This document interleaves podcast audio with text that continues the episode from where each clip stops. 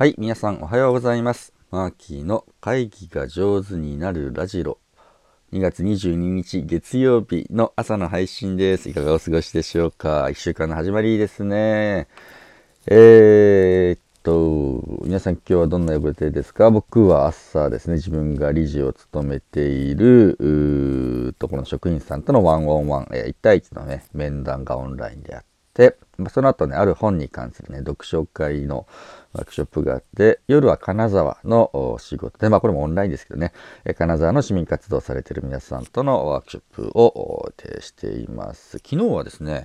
あのー配信お休みさせていただいておりまして、一日、あの、休んでましたね。ありがとうございました。はい。今日からまた頑張ります。あの、誕生日やったんです。あははあの、45歳。え、あ、あのね、コメントでも誕生日おめでとうございますとね、コビーさんからいただいてます。ありがとうございます。ね、えー、嬉しいというかね、ありがたい限りです。生きてます。45歳ですよ。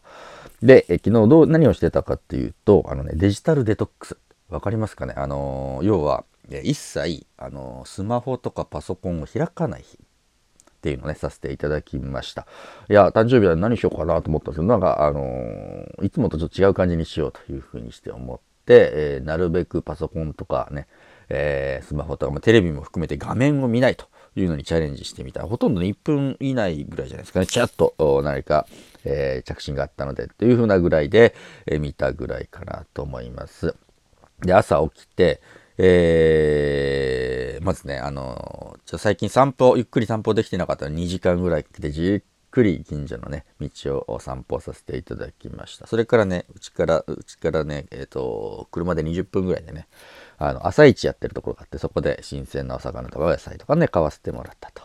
いうふうな、お魚買ってきたぞ、みたいな感じで帰ってきて、うん中学の娘、中2年の娘がですけどね、娘がコーヒー入れるのが上手なんでね、誕生日だからって言ってコーヒーを入れていただいたのを飲みました。あとね、息子はですね、あの絵を描くのがね、好きだって話前もしたかなと思うんですけれど、息子にあのお願いをして、えー誕生日プレゼントにお父さんの似顔絵描いてくださいって書いてお願いしたら一生懸命描いてくれました。嬉しいですね。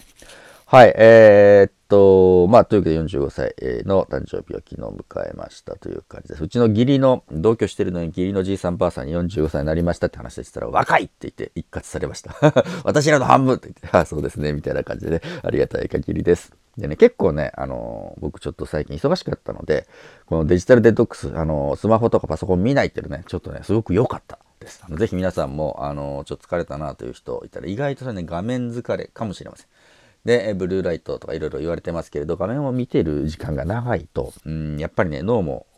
から体も心も何か疲れが溜まるなっていう感じが、やっぱありますね。このオンライン時代仕方がないですけれど、意識してね、えー休憩、えー取るといいんじゃないかなと思います。えー僕はそんな、もう一切パソコン、スマホを見ないって。意識してるのに、ついね、スマホに手が伸びてる自分がいるんですよ。面白いですよね。ああ、違った違ったっつって、まあ、もう外出ちまうと、外出てパソコン、スマホ置いて、お外に行きまして。で、ちょっと気になってたことをいくつかやりましたね。あの、家の周りの掃除とかですね。鳥の巣箱作ろうとね、思ってたの作れなかったのはちょっと設置できたのと、えーうちのじいさんが大事にしているススキ、えー、っていう植物のね、あの、ちょっとカットして焼くっていう、まあ、春を迎える準備みたいなもんですかね。えーして、大きい木をいくつか何本か切り倒して巻き終わるみたいな、なんかそんな感じのことをね、一日しておりました。あの、すごい元気になってるんで、夜はその買ってきたお魚で、うちの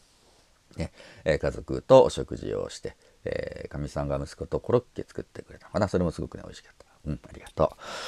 はい、えー、という風な感じで、えー昨日はね、一日、あの、休憩をね、ガツッといただいて、もう今日から元気いっぱい一週間走れそうな感じです。あ、日曜日ってこのためにやったんだと思って。あの、休息日とか安息日って言うじゃないですか。もともと、あのね、キリスト教では日曜日は休息、安息日だと。で、その意味がわかりました。1週間とか、まあ、継続的に頑張って活動するためにも、あのーやっぱ休みっているんだなというのをえ思いました。で、今日の話は何かっていうと、まあ、オンライン会議でも、会議、ね、リアルの会議もそうなんですけれど、休憩をケチるなという話をしたいと思います。あのね、休憩時間。まあ、あのね、短い会議は別にいらない休憩時間。1時間、あのね、クイックミーティング is effective meeting って言って、あの、本来良い会議というのは短い会議です。でね、え僕一番初めにアメリカでファシリテーションを習った時にも、一番初めに教わったのは Quick Meeting is Effective Meeting。まあ、とにかくミーティングは短く済ませろと。で、大事なのは行動だと。ミーティングってのはなどう行動していいのかっていう判断ができればいいので、会議自体にかける時間が少なくしようねっていう話が。で、パパッと意思決定して行動しましょう。というのがね、現場本来であります。ものによっては、その会社の長期的なビジョンとか計画とか考える会議、ちょっとやっぱどうしてもね、時間がかかります。でね、え難しい課題をね、解決とかね。で、えー、その時間かかる会議をするときに、えー、僕が、あの、大事にしていることは、休憩時間をきちるな、です。でね、どうしても、例えばね、進行上、ちょっと時間が押してるなとか、あのね、ここで15分休憩入れようとしたけど、まあ10分にしようかとかね、10分休憩しようとしたけど5分休憩にしようかって、休憩時間を削ろうとするわけ。あの、取り戻すためにね。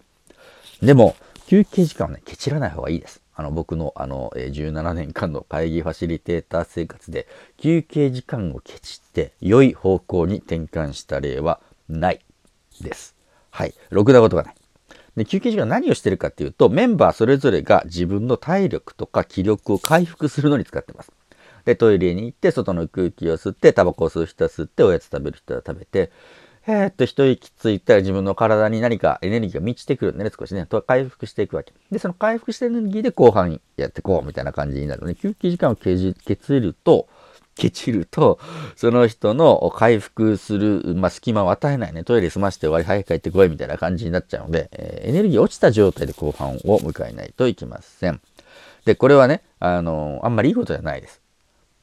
で、エネルギー、みんなのエネルギーが落ちた状態で長時間やっても意味がなくて、もうガツッとちゃんと休憩をとってやると。だから最近僕オンライン会議の、うん、導入支援の時とか、あね、えー、ファシリテーションする時には、あの、まあ、1時間に1回ちゃんと休憩取りましょうって言って10分ぐらいはね、ちゃんと取るようにします。でね、もう少し長めに取るともっとみんな元気になります。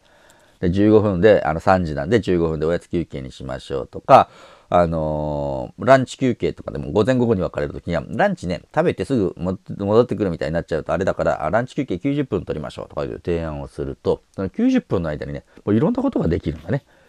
で、オンラインなので戻ってくるのは非常に簡単なので、まあ、お昼ご飯食べて、ちょっとおかげで、あの、10分仮眠できましたみたいな人もいれば、あの、家族のことね、少し気になっていたので、えそのケアができましたみたいな感じのこととか、ペットのね、猫ちゃんに餌をあげることができましたみたいな感じで、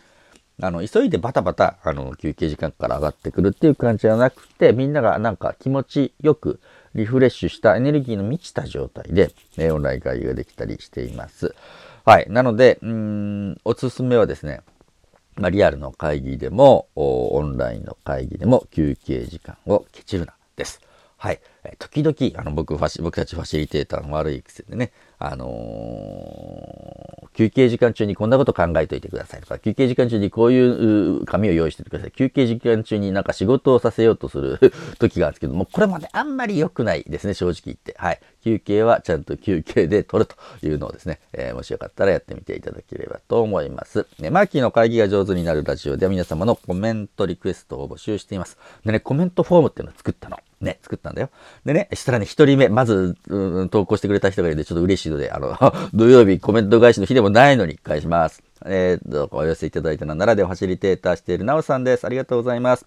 毎朝楽しい10分間ラジオ配信をありがとうございます。質問発言いつでも OK を書いて見えるとこに貼っておくといいですね。と。ありがとうございます。これってファシリテーター自身も質問しやすくなるなと思いました。あ、これも大事ですね。自分が通常メンバーじゃない、え、組織外の、ね、の専門外の組織にファシリテーターとして会議に入ると下調べをしていてもわからない専門用語や略語が出てきます。立場上話を止めて質問していいのかなと迷うことがありますと。えー、事前に私もわからないこと質問させていただくので皆さんもとお願いしておくと安心して聞き合える会議になりますねというコメントをいただきました。まさにその通りです。質問発言いつでも歓迎で、ね、OK という紙を貼っておくと、まあ、自分自身も言いやすくなり、えー、質問もみんなもね、出しやすくなると。ファシリテーターがね、自由に質問も発言もできないようでは、あのみんなもね、自由に質問も発言もできません。お互いに何でも聞けて何でも言えるというふうな状況を作って良い会議を生んでいけたらなというふうにして思います。